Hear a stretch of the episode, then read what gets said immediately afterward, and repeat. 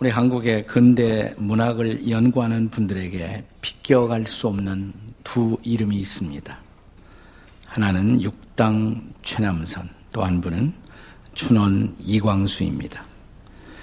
두 사람에게서 한국어로 쓰여진 우리의 신문학, 근대 문학이 발화되었고 또 개척되었기 때문입니다. 그러나 이 두 인물을 좀 더 깊이 연구하고자 우리가 인터넷 검색을 시작하자마자 우리는 매우 역설적인 딜레마에 부딪히게 됩니다. 두 사람 모두 인물의 속에 첫 번째 난에는 독립운동가 이렇게 쓰여 있습니다. 사실 3.1운동의 서곡이 된 동경 도쿄 228 선언서는 이광수가 작성했고 또3.1 독립선언서는 6당 최남선이 기초했기 때문입니다. 두 분 다 이 사건 이후에 투옥되었고 상해 임정의 기관진 독립신문을 만드는 일에 중요한 역할을 감당했습니다. 그러나 이분들의 이력서 다음 난에서 우리는 두 분이 다 아, 친일 운동가, 민족 반역자라고 쓰여진 그 설명 앞에서 매우 당혹감을 느끼지 않을 수가 없습니다.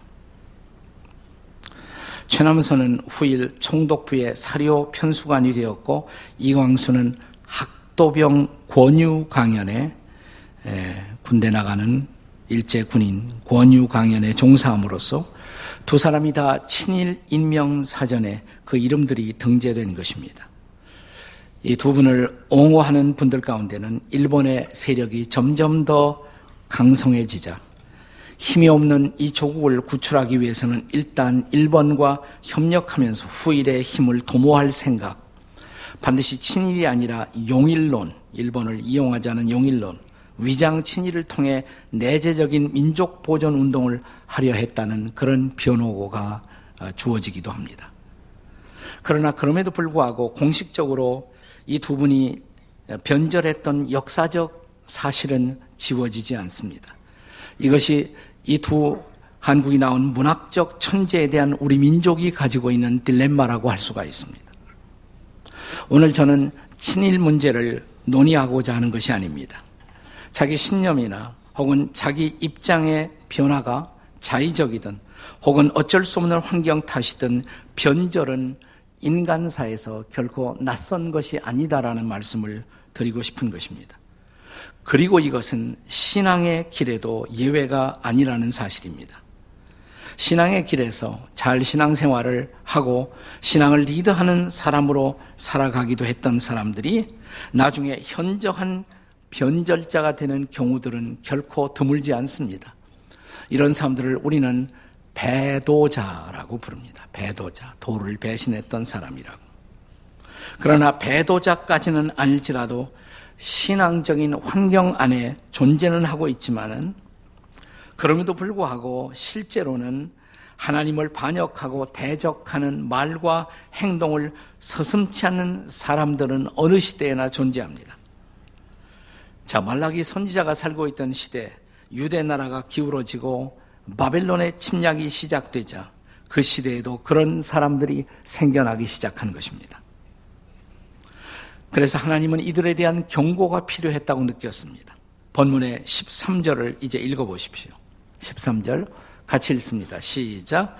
여호와가 이르노라 너희가 완악한 말로 나를 대적하고도 이르기를 우리가 무슨 말로 주를 대적하였나이까 하는도다. 너희가 실상은 나를 대적하고도 우리가 무슨 말로 주를 대적하였나이까? 여기 무슨 말이라고 이렇게 번역할 수도 있지만 더 정확하게 번역하면 어떻게 우리가 주를 대적했단 말입니까?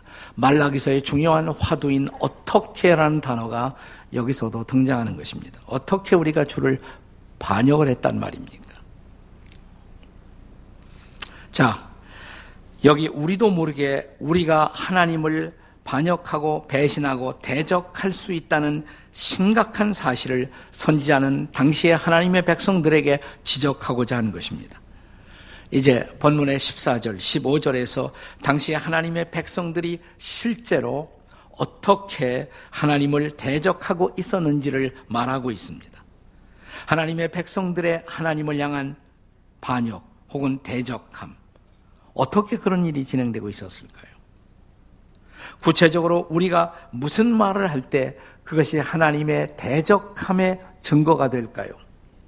말라기 선지자는 본문에서 두 가지 케이스를 들고 있습니다. 우리가 이런 말을 쉽게 할 때 이것은 벌써 대적함의 반역의 증거라는 것입니다. 첫째 케이스. 하나님을 섬기는 일이 다 헛된 것이다. 하나님 섬겨봤자 말짱 헛것이야. 우리가, 우리도 모르게 이런 소리 할 수가 있어요. 그것이야말로 하나님을 반역함에 대적함의 구체적인 증거라는 것입니다.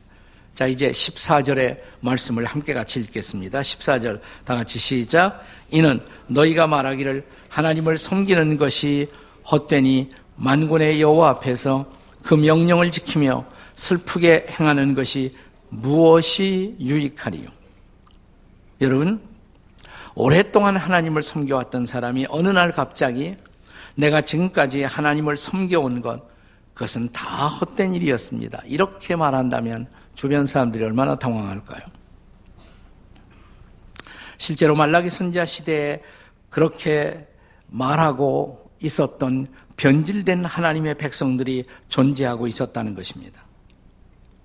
특별히 그들이 이제 금식 같은 것을 하면서 어떤 특별한 절기가 되면 당시 하나님의 백성들은 모두가 다 일정하게 금식을 했습니다. 마치 이슬람 사람들이 라마단이라는 계절이면 모두가 다 국가적으로 금식을 하는 것처럼 말입니다.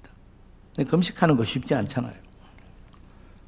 근데 금식하면서 이렇게 내가 하나님을 섬기면서 고통스럽게 밥도 굶어가며 이렇게 어렵게 하나님을 섬기는 것이 무슨 유익이 있겠느냐? 라고 말하는 사람들이 생겨났다는 것입니다. 금식하고 기도까지 했지만 그렇다고 기도가 응답된 것도 아니고 나를 둘러싼 환경이 좋아진 것도 아니고 상황은 여전히 어려웠을 때 그들은 지금까지 우리가 주님을 섬겨온 것 그것은 말짱 헛된 일을 해온 것입니다. 라고 말을 하기에 이르렀다는 것입니다. 자, 왜 그들은 그런 결론에 도달했을까요? 사실 그들은 신앙적인 마당, 신앙적인 환경 안에 존재하고 있었지만 그들이 섬겨온 대상은 사실은 하나님이 아니라 자신을 섬겨왔기 때문입니다. 나를 섬겨왔던 사람이 내 마음대로 인생이 안 되자 신앙을 좀 이용해 봤지만 그 신앙이 구체적으로 나에게 도움이 안 되고 이익이 안 된다고 판단한 나머지 마침내 신앙의 자리에서 돌아서는 것 이것이 바로 그들의 진면목이었다는 사실입니다. 언제라도 그들은 자기에게 유익이 안 된다면, 자기에게 도움이 안 된다면 이 신앙을 버리고 떠날 수가 있었던 사람이었던 것입니다. 그들을 하나님을 진짜 섬겨온 사람이라고 말할 수가 있을까요? 자, 본문 18절에서 그래서 선자는 정확하게 우리에게 분별이 필요하다. 진짜 하나님을 섬긴 사람과 가짜로 하나님을 섬겨온 사람들 사이에는 정확한 분별이 필요하다고 지금 말라기 선지자는 말하고 있는 것입니다. 18절을 같이 읽겠습니다. 본문의 18절 같이 읽습니다. 시작. 그때 너희가 돌아와서 의인과 악인을 분별하고 하나님을 섬기는 자와 섬기지 아니하는 자를 분별하리라. 분별해야 된다는 것입니다. 구약 시대에서 사람들이 금식을 실천했던 목적이 뭘까요? 금식의 진정한 목적. 언제나 예외 없이 그것은 자신의 잘못, 하나님 앞에서의 자신의 죄를 살피고 회개하기 위해서 금식하는 것이 가장 중요한 목적이었어요. 근데 금식의 중요한 목적은 잊어버리고 이렇게까지 금식하고 내가 기도하면 하나님이 내 소원 다 들어주겠지. 근데 그 소원대로 안 된단 말이죠. 그러니까 금식해봤자 하나님 섬겨봤자 열심히 예배 참석해봤자 그것이 나에게 아무런 유익이 없다. 이것이 그들의 판단이었던 것입니다. 정말 회개하고 기도했을 때 하나님이 나를 용서하시고 용납해 주시고 나를 새롭게 해 주시고 하나님의 은혜를 경험한 사람들은 주님 앞에 이제 정결한 마음으로 상한 마음으로 하나님 앞에 제사를 드렸을 때 이 제사야말로 하나님이 받을 수 있는 제사 이렇게 제사 드리는 사람들을 구약에서 의로운 사람들이라고 말했던 것입니다. 의인이라고. 그들은 이제 평생 자신을 섬기는 사람이 아니라 하나님을 섬기는 자로 살면서 하나님의 은혜를 받은 자로서 내가 이렇게라도 쓰임을 받을 수가 있다는 거. 그 얼마나 감사해요. 이런 쓰임 받음의 기쁨, 섬김의 참된 기쁨 가운데서 살아가는 사람들이야말로 진짜 하나님의 하나님을 섬기는 사람들이라고 말할 수가 있겠죠.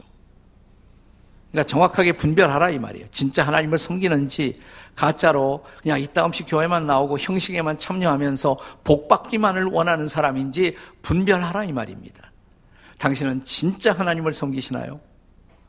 한번 옆에 사람 쳐다보면서 당신은 진짜 하나님을 섬기시나요? 한번 물어보세요. 시작. 웃으면서 하면 안 되고 째려보면서 심각하게 물어야 돼요. 당신은 진짜 하나님을 섬기는 사람이십니까? 이렇게. 섬겨봤자 헛되다. 섬겨봤자 소용없다. 이 섬김을 헛된 일로 그리고 무익한 일로 생각하는 사람들의 그 생각을 지배하고 있는 철학이 있다면 가치관이 있다면 그게 뭘까? 저는 실용주의라고 말하고 싶어요. 실용주의, 프라그마티즘. 예, 실용주의가 나쁜 것은 아니에요. 실용주의 때문에 문화도 발전하고 보다 편리한 세상에 살게 되었습니다. 그러나 실용주의에 함몰된 사람들이 끊임없이 묻고 있는 질문은 어떤 질문입니까? 이런 질문이죠. 이것이 나에게 얼마나 유익한가? 이것이 얼마나 나에게 편리한가? 여기 오늘 본문 14절에 우리가 이렇게 힘들게 어려움 당하면서 금식도 하고 하나님을 섬기지만 마지막에 뭐라 그랬어요? 14절 마지막에 무엇이 유익하리요? 무엇이 유익하리요? 정확하게 이것이 실용주의적 질문이라고 할 수가 있습니다. 근데 그들이 그러한 때 결코 하지 않았던 질문, 침묵하고 있었던 질문은 뭡니까? 이것이 정당한 일인가? 이것이 올바른 일인가? 이런 질문은 안 했던 거죠. 일제 강점기에 한때 우리가 존경했던 애국 지사들의 변절도 이런 실용주의적 관점으로의 변화 때문이었을 것입니다. 그러니까 이렇게 내가 일본과 반대하고 싸우고 반일하고 사는 것이 결국은 나에게 그리고 내 후손들에게 무엇이 유익하리요? 이게 바로 그들을 지배하고 있었던 그 당시의 질문이 아니겠습니까? 나 그들이 그때 하지 않았던 질문은 뭐예요? 이것이 올바른 일인가? 이것이 역사 앞에서 떳떳한 일인가? 이걸 우리 후손들에게 정말 이것이 정당한 일인가? 이런 질문은 하지 않았겠죠. 우리가 복음을 전해 듣고 회개하는 이유, 그리고 하나님 앞에서 그동안 그릇된 죄인의 삶을 살아왔던 것을 돌이키는 이유, 이제부터는 정말 역사의 창조자이시고 섭리자이신 하나님을 섬기는 사람이 된 것, 그 자체가 기쁨이고, 그래서 내가 조금 상황이 불편해도 내 이기적 욕망이 채워지지 않는다고 할지라도 나의 창조자, 나의 섭리자이신 그 하나님을 내가 섬기는 사람이 되었다면 그 자체가 오히려 특권이요, 기쁨이 아니겠습니까? 그 생각을 못한 거죠. 성경은 이렇게 생각하는 사람이 바로 의인이다. 이렇게 생각하는 사람이 하나님을 진짜 섬기는 사람이다. 이렇게 말하는 것입니다. 그런데 당신이 하나님의 백성이라고 말을 하면서 나를 둘러싸고 있는 환경이 상황이 내게 편하지 않다고 아, 하나님 섬겨봤자 뭐가 유익해? 우리가 쉽게 그 말을 하는 경우들이 종종 있잖아요. 여기 그것은 실상 하나님을 대적하는 말이고 행위이다. 이렇게 성경이 말하고 있는 것이에요. 자, 그렇다면 여기 오늘 우리가 우리 자신에게 물어야 할 정말 중요한 질문이 있습니다. 나는 진짜 하나님을 섬기는 사람인가? 아니면 하나님을 섬긴다고 말만 하면서 실제로는 하나님을 반역하고 하나님을 대적하는 사람은 아닌가? 라는 중요한 질문입니다. 자, 또 우리는 어떻게 하나님을 대적할 수 있습니까? 우리가 말로 하나님을 섬기는 것이 헛된 일이라고 이렇게 간단히 말하고 있을 때 우리는 하나님을 반역하고 있다는 것입니다. 또 하나 두 번째는 교만하고 악을 행하는 사람이 복되다.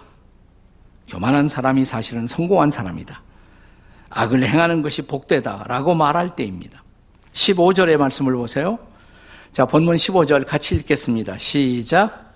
지금 우리가 교만한 자가 복되다 하며 악을 행하는 자가 번성하며 하나님을 시험하는 자가 화를 면한다 함이로다. 지금 저와 여러분이 우리가 살고 있는 이 시대를 가리켜서 자기 주장의 시대, the age of self-assertion. 자기를 주장하는 시대. 혹은 age of self-worship. 자기를 숭배하는 시대. 자기를 스스로 높이고 자기를 신처럼 숭배하는 시대가 되지 않았습니까? 끊임없이 사람들은 자기를 증명하고 살고 그래야 성공한 사람이 된다고 생각하는 것입니다.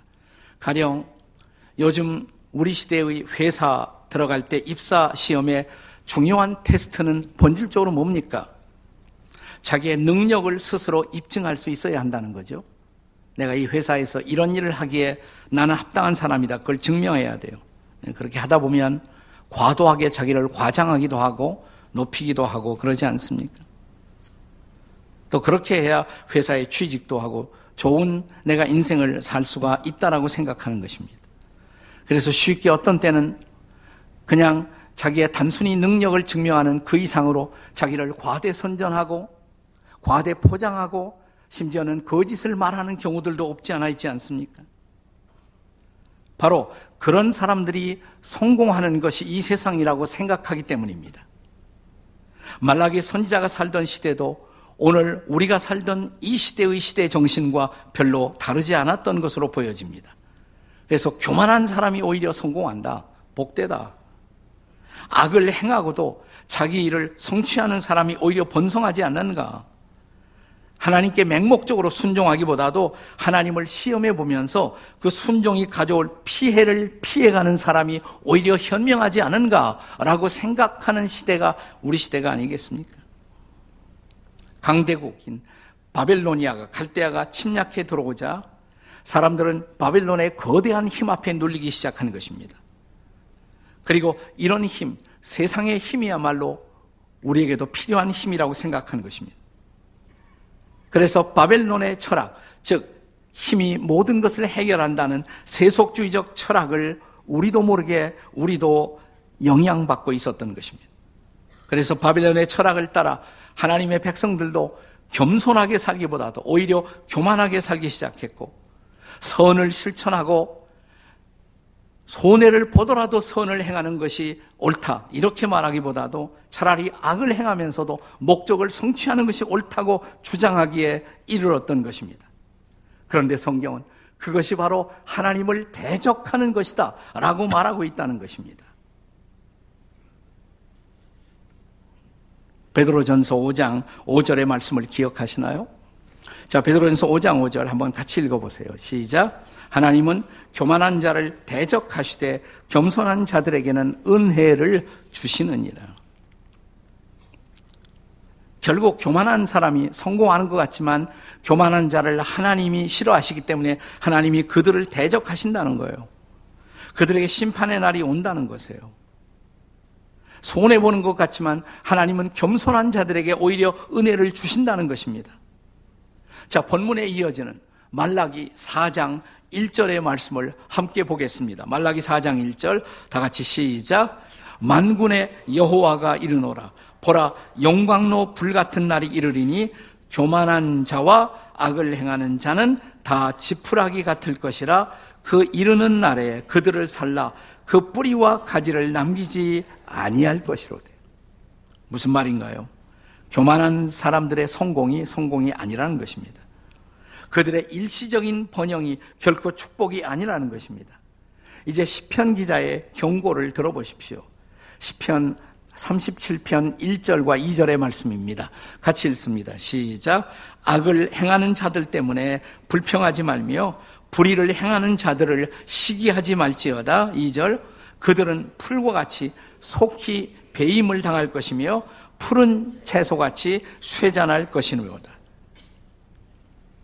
이 말라기 4장 1절과 같은 맥락의 말씀이죠. 교만한 자들, 그리고 목적을 위해서 수단 방법을 달성하지 않는 악을 행하는 자들의 성공, 그것은 결코 성공이 아니고 오래 갈 수 없다. 이 말씀이 아닙니까? 그러므로 어떤 억울한 상황 속에서도 우리는 하나님 나라의 가치를 포기해서는 안 된다는 사실입니다. 목사님, 그래 갖고 세상 살 수 있을까요? 회사 취직이나 할 수 있을까요? 제가 한번 분당 교회 근처에 갔다가 그 한 청년을 커피숍에서 우연히 만났어요. 청년이 막 목사님께 제가 간증하고 싶은 말이 있다고. 어 근데 감동이 됐어요. 취직 시험을 치르는데 아닌 게 아니라 거기다 쭉 자기 자신에 대한 소개를 지금 능력 있는 사람을 입증하게 사는데 다 써놓고 자기가 막 얼굴이 화끈거리더래요. 내가 나를 너무 과도하게 이렇게 쓴 것이 아닌가. 크리스찬으로서 이것이 옳은가. 어, 목사님이 항상 강조했던 말이 생각이 났어요. 그래서 기도를 했어요. 어, 그래서 어떻게 했냐 그러니까 강점에 대해서 일단 쓰고 그 다음에 그런가 하면 나는 이런 약점이 있습니다라고 자기 약점을 그 다음에 쭉 썼대요.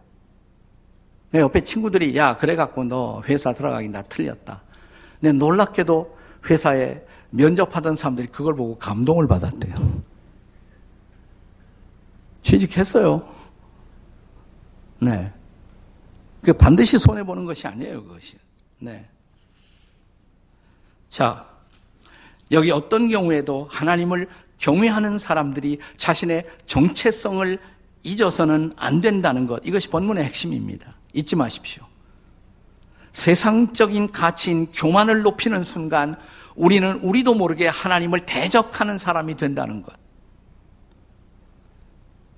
그러나 오늘 본문 16절이야 그 다음에 18절 말씀에서 말라기 선지하는 어떤 상황 속에서도 하나님을 경외하고 사는 사람들에게 반드시 따라올 두 가지 축복을 약속하십니다.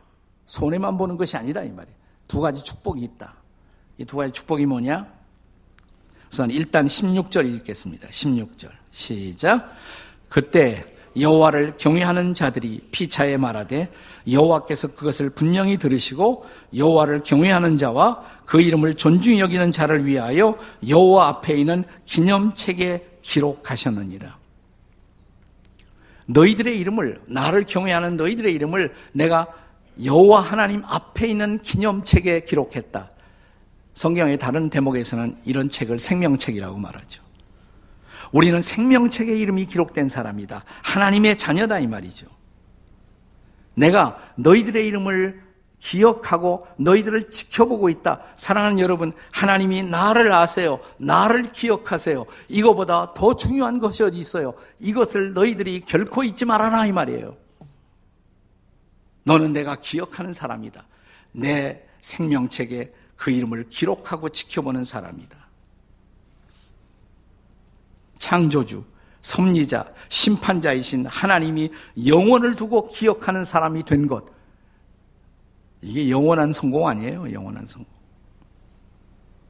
하나 더 있어요. 17절에요. 두 번째 축복은 뭐냐? 17절 같이 읽겠습니다. 시작. 만군의 여호와가 이르노라. 나는 내가 정한 날에 그들을 나의 특별한 소유로 삼을 것이요. 또 사람이 자기를 섬기는 이들을 아낀 같이 내가 그들을 아끼리라. 하나님의 정한 날이 되면 너희가 나의 특별한 존재라는 거. 그걸 내가 보여주겠다. 그리고 너희들이 나의 특별한 존재임을 내가 너희들을 보함으로 아껴주겠다. 네, 지금은 손해보는 것 같지만 그날이 온다는 거예요. 실제로 그렇게 하나님을 섬긴 사람들이 하나님의 특별한 소유임을 증명해 주는 그런 하나님의 은혜와 기적을 경험한 사건들이 얼마나 많이 있습니까? 여러분 다니엘과 세 청년 생각나세요? 자 이방 나라에 끌려갔지만 그들은 하나님 나라의 가치를 포기하지 않고 말씀대로 살기를 결심합니다. 손해가 많이 오죠. 나중에 왕의 신상을 우상을 숭배하라고 말했을 때 그것을 거절함으로 인해서 이 세 청년이 잡혀오죠. 앞에 푸른 불을 갖다 놓고 어떻게 하겠느냐? 이 불 속에 들어가겠느냐? 아니면 왕의 신상 앞에 절하겠느냐? 이때 이 세 친구의 유명한 신앙 고백 기억하시나요? 다니엘 3장 17절 18절 말씀 같이 읽습니다. 시작. 왕이요 우리가 섬기는 하나님이 계시다면 우리를 맹렬히 타는 풀무불 가운데서 능히 건져내시리이다. 왕의 손에서도 건져내시리이다. 그렇게 아니하실지라도 왕이요 우리가 왕이 세우신 금신상에게도 절하지 아니할 줄을 아옵소서. 아멘. 저는 하나님이 저희를 지켜주실 것을 믿어요. 내 만약 비록 저 불 속에서 내가 지킴을 받지 못하고 거기서 죽는다고 할지라도 그렇지 아니할지라도 저희는 이 고백을 신앙 고백을 하나님을 향한 가치를 포기할 수 없습니다 이 말이죠. 어떻게 됐어요? 세 사람 집어넣는데 보니까 불 속에 네 사람이 다니고 있어요. 네 번째 사람이 세 사람을 보호하고 있었단 말이죠. 하나님이 그들과 함께 한 것입니다. 그 고난 속에, 그 아픔 속에. 그러나 그들은 그렇게 하지 아니하실지라도 기쁨으로 하나님을 섬기다가 아마 순교했을 것입니다. 기쁨으로 섬기다가 순교했을 거예요. 마치 사도 요한의 제자인 저 유명한 서머나 교회의 감독 폴리캅처럼 말이에요. AD 155년 86살의 나이로 로마 황제의 숭배를 거절했다가 잡혀왔던 폴리캅. 이 폴리캅을 살던 동네가 지금도 터키의 두 번째 큰 도시로 일컬어지는 이즈미르라는 데가 있어요. 이즈미르. 그 도시에서 가장 존경받던 분이었어요. 당신이 가이사가 주님이십니다. 한마디만 하면 우리는 당신을 놓아드리겠습니다. 이때 폴리캅이 남긴 유명한 말 여러분 많이 들으셨을 거예요. 86년간 내가 섬겨온 그 주님, 나를 구원하신 그 주님을 내가 이제 와서 어떻게 욕되게 할 수 있단 말입니까? 그래서 장작더미에 갖다 놓고 불을 질렀죠. 근데 불이 이 사람에게 근접하지 못해요. 어떻게 했습니까? 칼로 찔렀어요. 칼에 의해서 그 사람이 순교자가 됩니다. 지금 여러분이 비록 터키가 이슬람을 가장 중요한 종교처럼 그렇게 하고 있는 나라이지만은 이 이스밀 도시에 폴리캅 기념하는 교회가 지금도 열려 있어요. 활짝 열려 있어요. 여러분이 언제든지 교회에 들어갈 수 있어요. 하나님은 이 폴리캅이라는 이름을 존귀하고 아름답게 보존하셨습니다. 오고 오는 시대에 신앙의 소중한 그 교훈을 우리가 받을 수 있도록 이 폴리캅 기념교회 안에 들어가면 천정의 벽화들이 있는데 거기에 폴리캅이 어떻게 순교했는지를 보여주는 순교 그림이 있어요. 레이몬드 페레라는 사람이 그린 그림이에요. 지금 나오고 있죠, 그림이? 불이, 불길이 막 솟아오르는데 불길에 의해서 태움받지 않았다는 거예요. 그 옆에 칼을 들고 있죠. 네, 그 칼에 의해서 어, 그가 순교하게 됩니다. 근데 이 그림에서 아주 흥미로운 것은 칼 들고 있는 사람 바로 뒤에 누가 있습니까? 포승줄을 한 사람이 한 사람이 있어요. 이게 누구냐면 이 그림을 그린 작가예요. 자기를 거기다 집어넣었어요. 포승줄을 하고 순교를 기다리고 있는 모습. 우리 모두 순교의 가능성이 있다는 것입니다. 중요한 질문은 그때 당신도 순교할 준비가 되어 있습니까? 라는 질문이에요. 그때 당신은 순교할 준비가 되어 있습니까? 아니, 순교는 아니라도 순교적 각오로 오늘 우리가 살고 있는 여기에서 우리는 주님을 섬기는 사람으로 살고 있을까요? 네? 이게 질문입니다.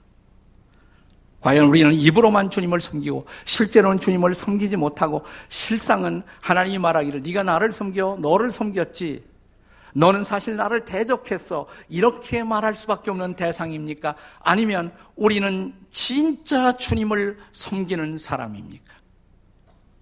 한 해를 마무리하는 중요한 시점 새해를 내다보면서 남은 인생을 내다보면서 나는 정말 여호와 하나님을 섬기는 자로 그리고 예수 그리스도를 주님으로 섬기는 자로 내 평생을 살 것인가 아니면 입술로만 그러지 실제로 하나님을 대적하는 자로 살다가 주님 앞에 설 것인지 결단하십시오. 기도하시겠습니다. 같이.